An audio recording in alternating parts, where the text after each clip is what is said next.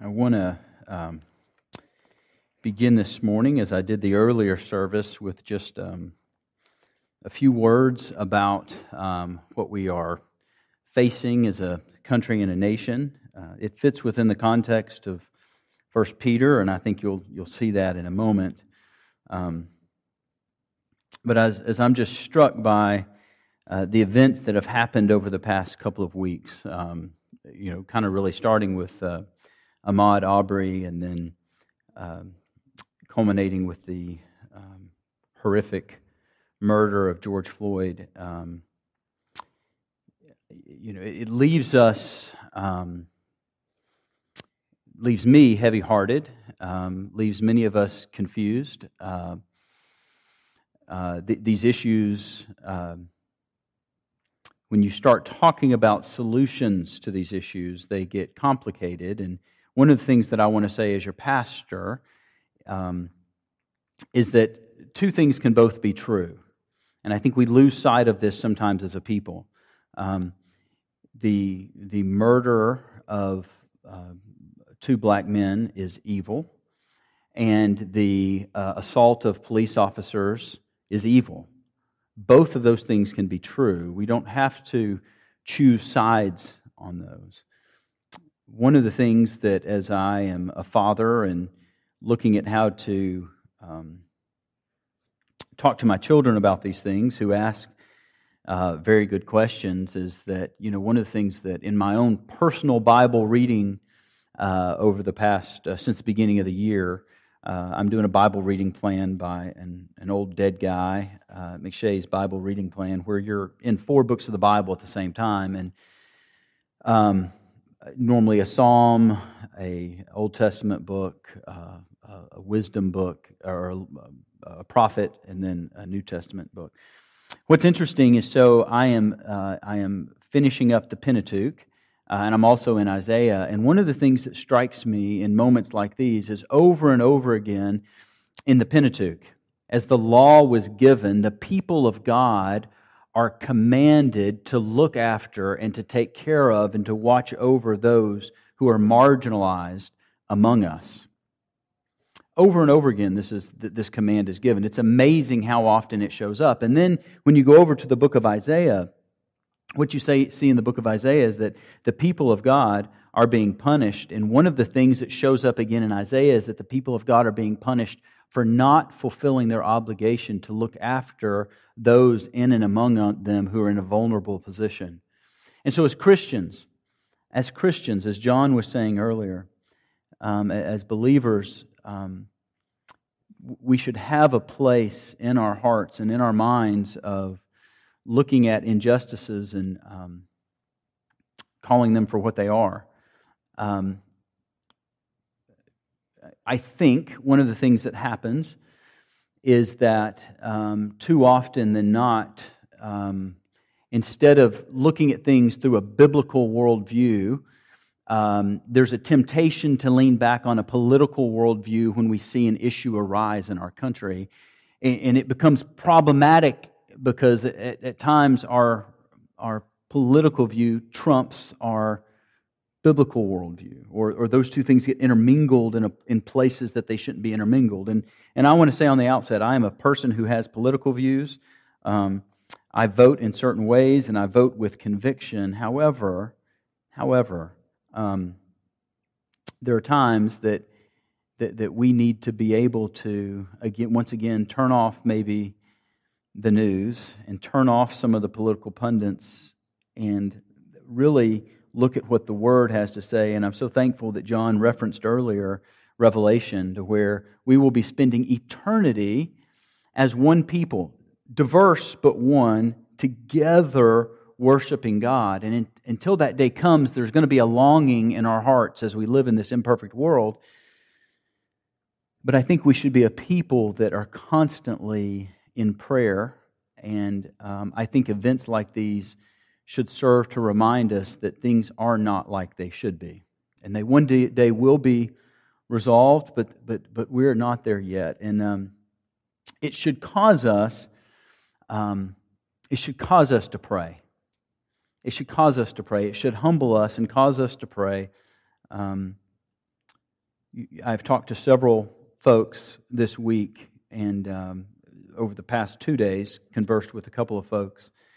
And um, one of the things that happens when you sit down and talk with someone who may be different than you is that uh, you begin to empathize with what they're going through and the emotions that they're going through.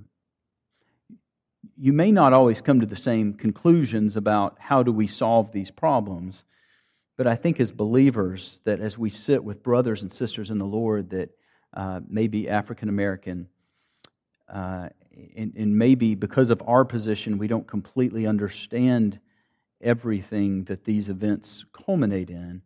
Uh, we, we, we, you know, we would do well to, to stop and to pray and to, and to empathize. And, um, you know, as I say this, it's interesting because we, um, we are not a very diverse crowd.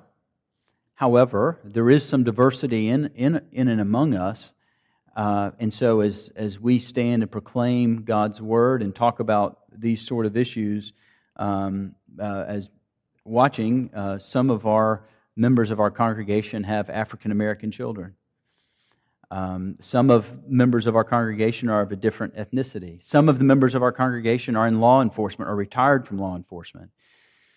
And so, I guess just what I want you to hear from me uh, as, as, as, as your pastor, um, we're not going to have all the answers, but as we see the world go into chaos, we need to be reminded that our hope is not in this world and in the political structures of this world, but our hope is in God.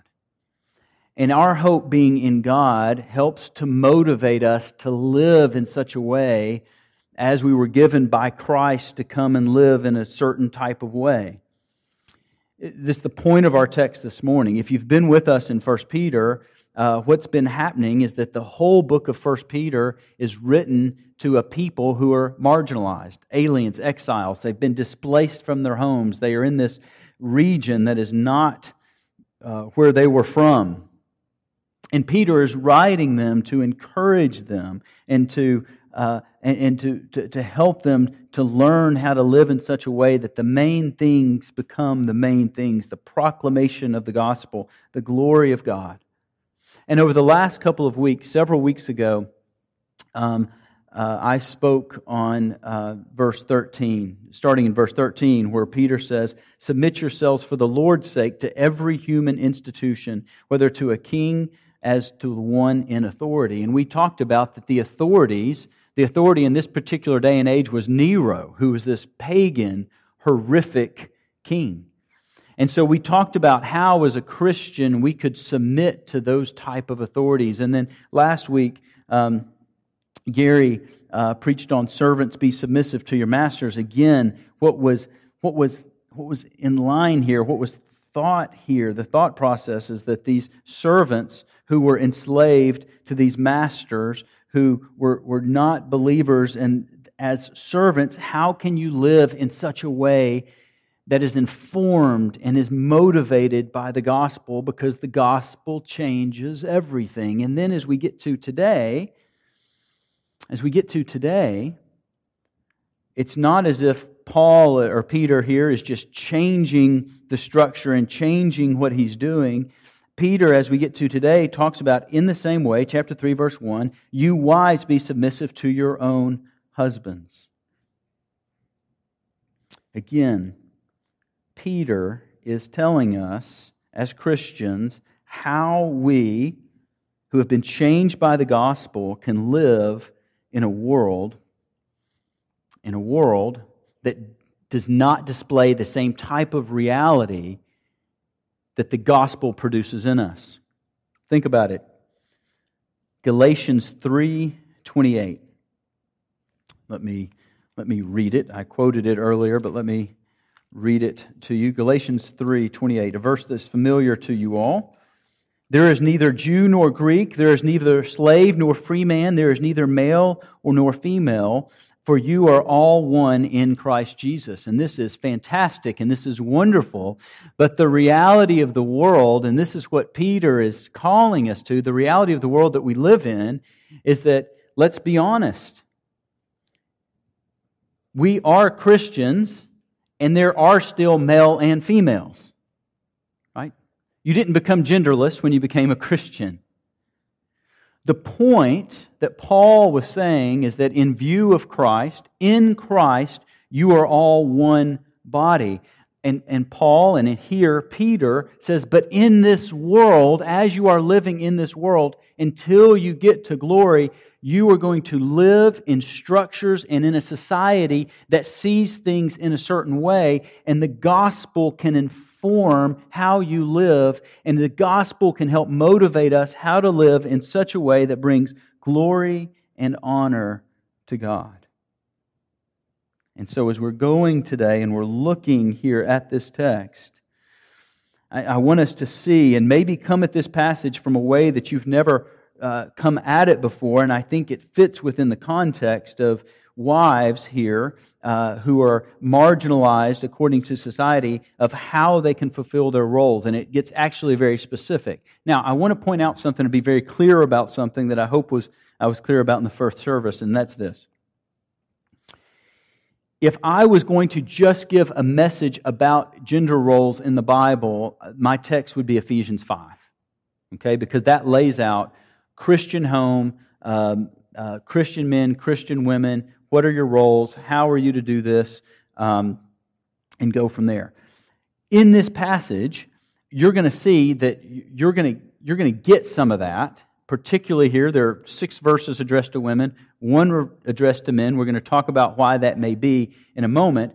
But in this passage, uh, if you're here and you're, if you're watching and you're a, a Christian wife, you're going to glean uh, from this passage some things that's going to be helpful in your marriage. But what I want you to see right off the bat is that this, this message, I think, was primarily written uh, to wives who had unbelieving husbands. Look at verse 3, uh, chapter 1, uh, chapter 3, verse 1. In the same way, you wives, be submissive to your own husbands, so that even if any of them are disobedient to the word, and that phrase, disobedient to the word, it's reflected from earlier in 1 Peter, uh, which mean they were an unbeliever. So we can say, be submissive to your own husbands, so that even if they're unbelievers, they may be won without a word by the behaviors of their wives. And then what happens is that Peter goes on and lists what the behavior should look like so that that wife, in fulfilling these things, might, that God may use her godliness for that husband to become a Christ follower. So, the main point this morning that we're going to see is how the gospel, how hoping in God, should motivate Christian living. As we've already read this verse, and you see from the very beginning, it says, in the same way. I think this is pointing back to verses uh, 21 through 25 of the previous chapter. Listen to how, how Peter inserts this here, and then afterwards gives these directives to, to wives and then husbands. It says, For if you have been called you have been called for this purpose, since Christ also suffered for you, leave an example for you to follow in his steps, who committed no sin, nor was any deceit found in his mouth, and while being reviled, he did not revile in return. While suffering, he uttered no threats. Notice this, notice this phrase, but he kept entrusting himself to him who judges righteously that our example of Jesus is that Jesus, as he was walking in this world and as he was marginalized and as, as Jesus himself was wrongfully condemned and convicted, that Jesus, the King of the universe, humbled himself and became a servant and he did this by entrusting himself to the one who judges righteously. And he himself, verse 24, bore our sins in his body and on the cross, so that we might die to sin and live to righteousness. For by his wounds you were healed. And you were, for you were continually straying like sheep, but now you have returned to the shepherd and the guardian of your soul.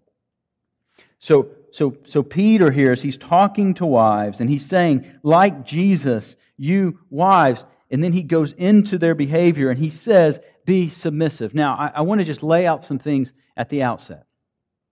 A couple of things. Notice, first of all, it says this a little later uh, in uh, verse four, 5.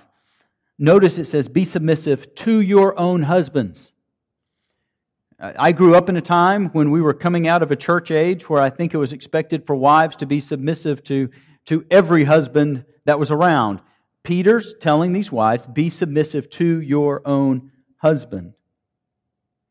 Now, um, just like in these other things that we have talked about, like uh, when we talked about obeying every human institution, there is a limit on submission.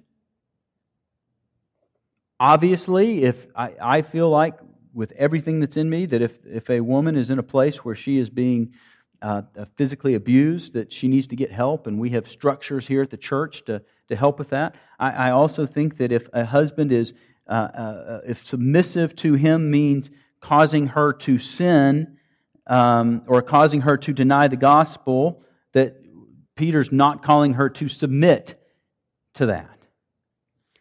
A good example would be is if a believing spouse is convinced that, uh, that they need to have five kids and the non believing husband thinks it should only be three, that's not a place for non submission. Okay? Now we're going we're going to talk through this a little more. But we've got to come back to what is the issue at hand. And so, what I want you to realize and what I want you to see here is that you have a wife, a believing wife, and an unbelieving husband. Now, this would have caused, caused major issues in the Greco Roman world. Major issues. We've got to think biblically, meaning we've got to think about the day and time in which this was written. And, and there was, uh, society has, has changed over the years. In this day and time, according to the Greco Roman world, wives were not seen as um, uh, people worth dignifying and honoring. A lot of times, by the way that they're written about, they were seen as property, they were seen as, as things um, many times not even to be seen or to be heard. So, what happens, think about this, when a wife somehow hears the gospel and becomes a believer and is living in a home with a man who is an unbeliever? Major issues because women in this day and age were expected to follow the gods of their husband. When you got married to a man, you were expected to follow the gods of your husband. Your friends and your relationships were, were set up all around the husband and his friends and his relationships. To become a Christian and not to follow those gods and to, to be a part of, of something, some kind of movement of the way of Christianity could very easily be seen as a shameful thing on the husband. And so, wives, how do you live as a Christian in a way where there's potential to bring great shame and dishonor on this husband? How do you do this in a way where you can continue to live out your faith and stay in good favor with your husband? And I think the call here, in many ways, is to be a, and this is very simplistic, but Peter is calling Christian wives to be a good wife. And we're going to see what that means. Now, I, I want you to hear this. Um, some men, uh, when they hear this call of wives to be submissive to their husbands, they view it as a, a license to control and manipulate and abuse. And what I want to be heard very clearly said this morning from me is that any man that would attempt to control and to manipulate and abuse his wife is not a Christian man. Whereas a man who does not understand the call of the gospel, and we will see that later on uh, when we get to verse 7. But I want to say that um, from the very outset of this. Now, the point, again, in this verse is that the wives live in such a way that their husbands may be won without a word. And the first question that we have to ask is that is this even possible? Can a husband be won without a word? I want you to go back in chapter 1 and look at verse 17. Not 17, verse 23.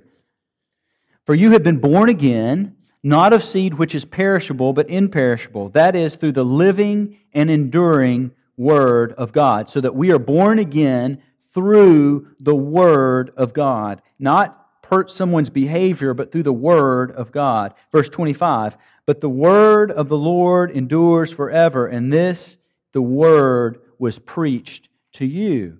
So, what Peter is not saying is that somebody can be saved outside of the proclamation of the gospel. What he is saying is that these women, their lives should be their greatest evangelistic tools towards their husbands. And as they hear the reason for the hope that is within them and the reason that they can live in the way that they are living, and they hear the gospel, that they might be won by that word and the testimony of their wives.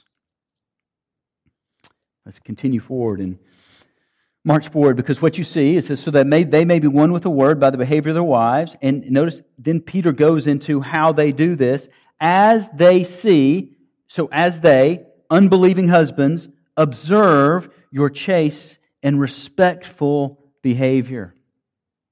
Now, one of the things that's interesting here, and this is huge in understanding this text, is that I, the, translation here, respectful behavior, um, this is actually the, the word that's been used very often in this letter, and actually the word is fear. Fear.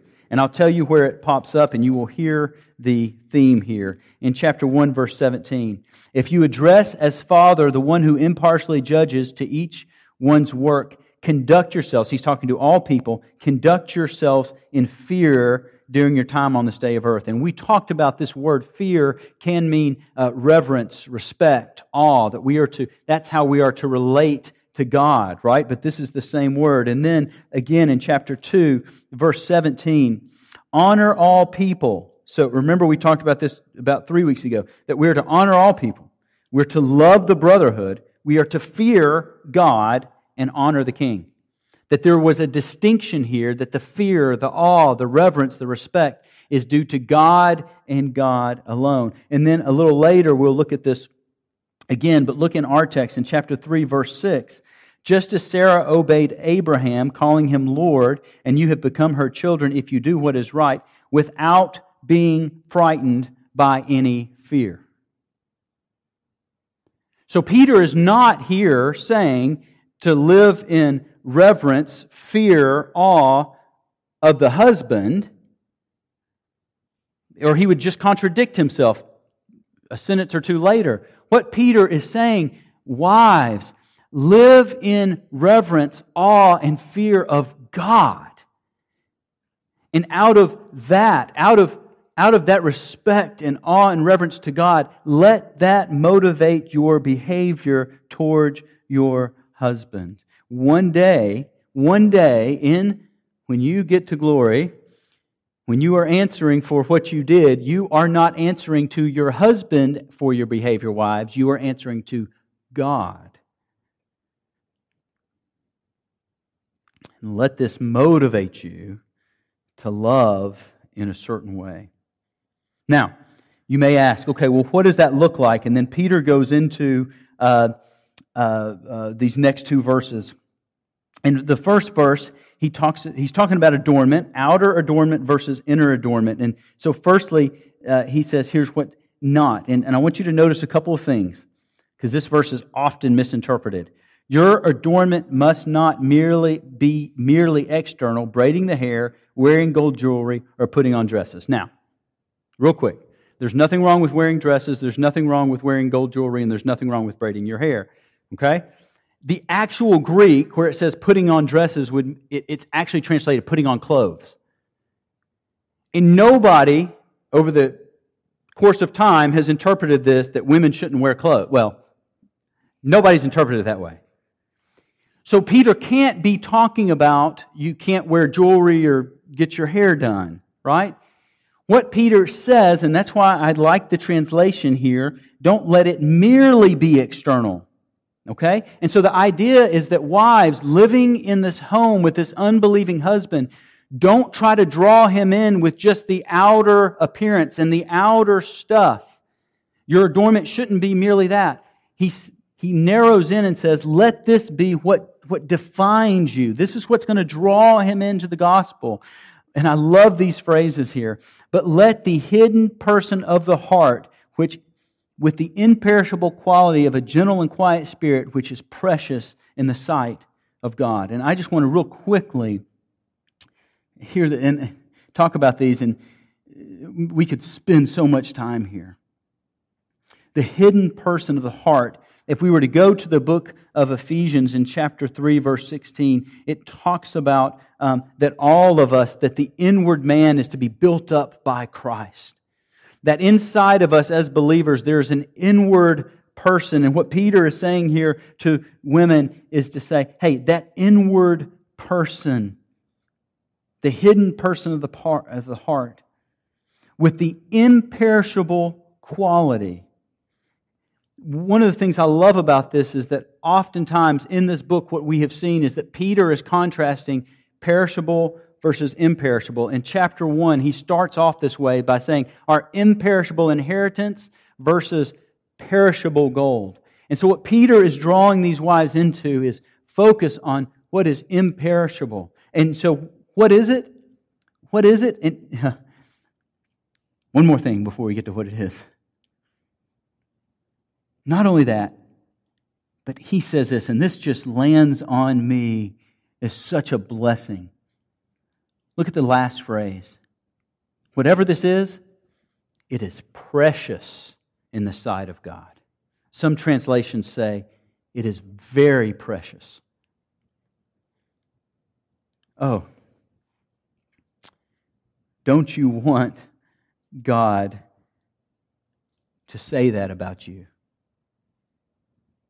That who you are and what you're living out, that it's very precious. And you may say, okay, well, what is it? And that is this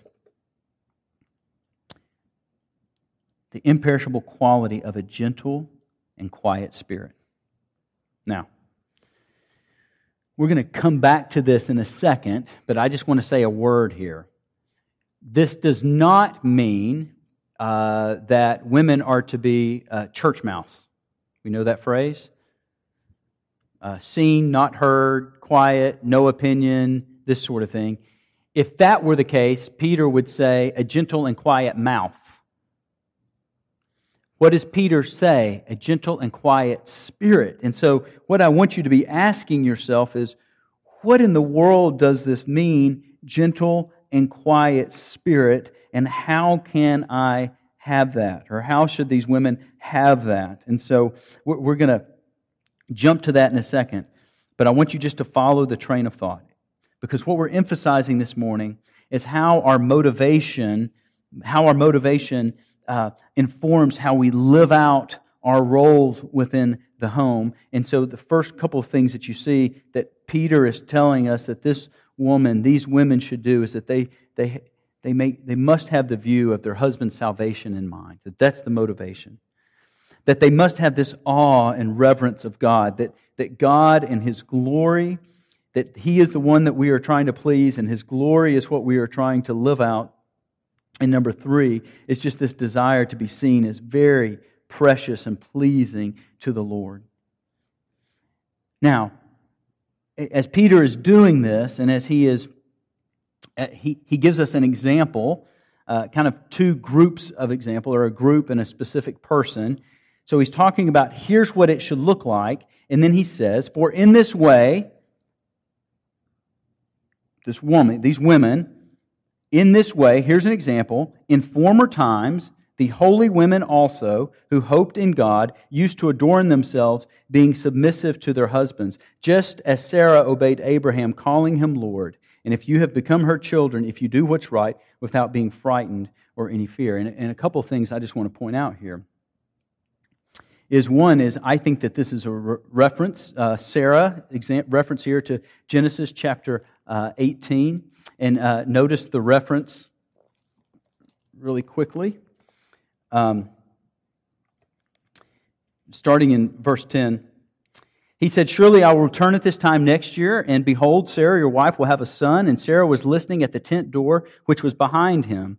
Now Abraham and Sarah were old, advanced in age. Sarah was past childbearing. Sarah laughed to herself, saying, After I have become old, shall I have pleasure, my Lord, being old also?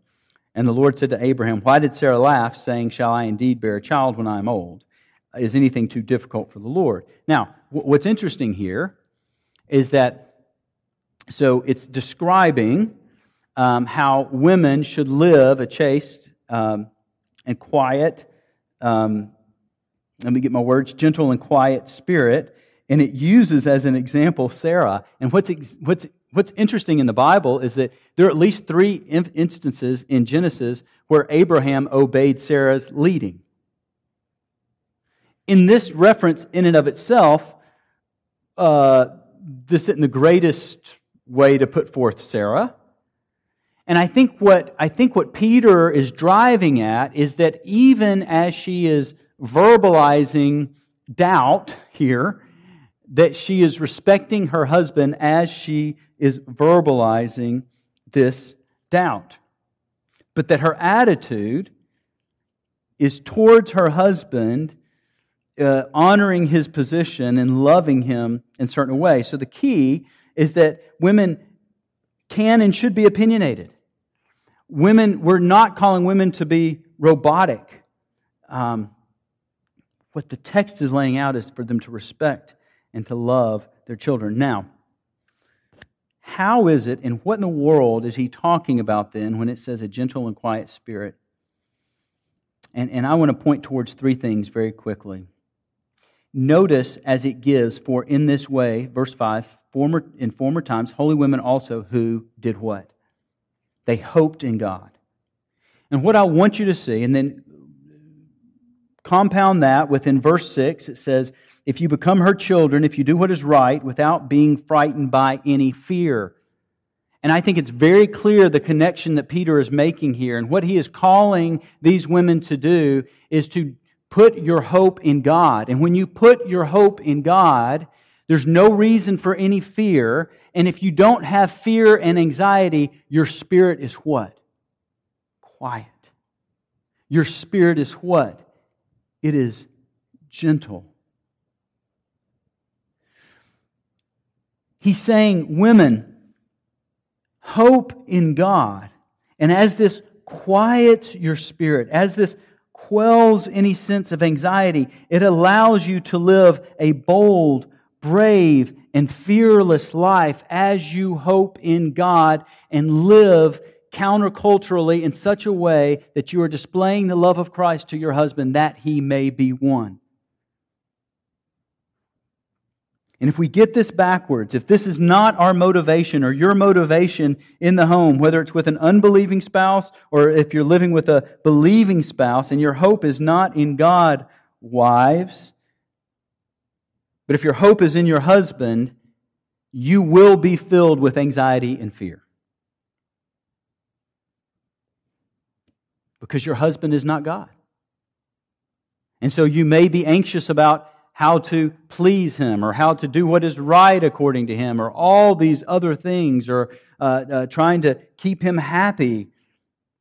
And if our hope is in our husband, in his reaction, or your husband and his reaction, then you could be filled with anxiety and fear. It's, certainly, if your hope is in this world, that you'll just have this picture perfect, great marriage by following these um, uh, things that are laid out here, then what you're going to find is that you are going to become very anxious and very quickly when your husband does not line up with what the Bible would want him to line up and do because your hope is in him and your hope is in a formula and when your hope should be in God. So, all right, I need to move very quickly here. Now, as we're looking at this, and as we're looking at these women, and they're supposed to be submissive, what I want you to see is that this in no way is denoting or, or, or, or pro- propagating any sense of inferiority. That women in the sight of God, there's no sense of inferiority there. There's, they're valued the same, we're valued the same. There's, it's not pointing towards a, a lack of knowledge or a, a weakness in character or a weakness in giftedness. In fact, as we see many of the women of the Bible, we'll get to that in a second, but how strong they were and how they were used by God to do great things. But what's interesting here is that it's, it's calling wives to submit. And remember that I'm saying that I think this is um, spoken because Peter is going through this thing of these marginalized people in society. All of a sudden, we have six verses to women, and I did this in the first service and it worked, and then one verse to man. And you may say, What in the world is going on here? Why is it laid out this way? And here is my thought, and it makes complete sense if, if this is the way that you interpret this passage, and that's this. As Peter is writing this letter and he's writing to marginalized people, one of the things that he knows, right, he can't guarantee that the authorities would be reading this letter. So when he says submit to authorities, he's speaking to a marginalized people. He doesn't address authorities because he assumes they're not, they're not Christians. They're not reading this letter. As he's speaking to servants, he doesn't say anything about masters. And I think because he's assuming that they're, that as he's talking here about unchristian masters, that there aren't masters reading this letter. However, when he's speaking to wives, of non Christian husbands, he also knows there's this audience in the room of these men who have this power according to society and uh, the, the, way things went in this day and age. And he's very careful to speak to them. So it's almost like he just takes this short little break and speaks directly to them. And notice how he speaks to them. Likewise, again, referring back to Christ, who came. Christ was the King of all, had all power at his disposal, and yet he came as a servant. He says, Likewise, you husbands, verse 7, in the same way, live with your wives. First of all, he says, live with your wives in an understanding way. Now, the words here, uh, it's not just um, like live in an understanding way, try to be compassionate. The wording here in the original language really gives off the connotation of this intimacy. That in order to really live with our wives the way that Peter is calling us to live with our wives, husbands, we have to know our wives. This goes right against any kind of notion that it's the husband's job to make money and send it home. There's a deep, intimate care that Peter is calling these husbands to. You are to know her. Secondly, notice this. You're to live with her in an understanding way, as someone weaker or as the weaker vessel. And um, it's interesting how we interpret this. I think there's two potential ways. Now, in Greek, it, it gives forth a weaker um, container, is the actual uh, phrasing here. Think a vase. And so I think there's two potential interpretations. One could be and I think it's very valid, uh, as a physically weaker person. Now, remember, remember, when this was written, there was no CrossFit. Right? No CrossFit. There, there are there are women that could kick most of our tails in here that probably are within our church. Okay? But as this was written, by and large, and it's still the truth today, by and large, the way that we were created, we are more of the physical domineering stature. And so, what it's saying, one interpretation could be so men live with them as the weaker vessel, where you're not using your stature, your strength to be little. Uh, I don't think this is talking about uh, that they're weaker emotionally or in intelligence or anything like that. And all throughout the Bible, we get these wonderful stories of, of, of women like Lydia who did so much for the early church. Uh, and she was wise, she was rich, she was very um, savvy, and she had a church in her home. We see these women in the book of Romans, at the end of book of Romans that Paul writes to. We see Mary and Martha, uh, who were very strong women. So I don't think it's talking about weaker in those ways. The second possibility and I think this is the one that I kind of lean on a little bit more, is that if we take the context into consideration, that husbands live with your wife in an understanding way as with someone weaker, because according to society, she is in the weaker position. She doesn't have the rights that you have. She doesn't she can't obtain the stature that you can obtain. She can't live the way that you're living. You husbands, according to society, are set up in a certain way and your wife is not in that position. And so what he's saying is husbands, live with your wives knowing this, knowing this. And notice then what he says. Since she is a woman, live with her in this way, and show her honor as a fellow heir of the grace of life. This would have been scandalous in this day for a husband, knowing that his wife is in this weaker position, because of the gospel and because the gospel has changed him, that he no longer looks at his wife as a thing or, uh, or, or a tool of some sort, but he begins to look at her as a co heir of the grace of Christ. And that he is commanded to bestow upon her honor. Uh, there's one book that our small group has been reading, and one of this metaphor, uh, you know, falls flat at some point, and I know that, but just the, the main point I think is, is, is, is great. And that's this it says to, to when it's talking about to husbands, this book, and loving your wives, it says, remember, remember that your father in law, if you're married to a Christian, is God. And I don't know about you, but I, my father, um, I, um, my father, any young man that wanted to date my sister, my dad sat down and had a talk with them. And uh, um, we would, my brother and I would sneak downstairs and like hide because it was hilarious to watch these young men squirm. As, and, but one of the things that my father, one of the things that my father would say to these young men um, is, just remember, whatever you do or think you want to do to my daughter, you're doing to me because she's mine. I think this is part of what Peter is saying here and part of this whole idea your wife is a co heir with you, and this is massive. So, so the, the way I think this sums up is this. You've got these wives and these unbelieving husbands, and they are to hope in God and to live in such a way that their behavior and that their loving and honoring of their husbands displays the gospel so that the, so that the unbelieving husband may see the behavior and say, What is the reason for the hope that's in you? And I think on the backside that as Christian men, that we are to live with our wives in such a way and we are to order our homes in such a way and to love them in such a way as co-heirs of the grace of God that the outside world looks at our home and says, What is the reason for the hope that's within you? The gospel changes everything. Now, I want to end with just two words of uh, encouragement.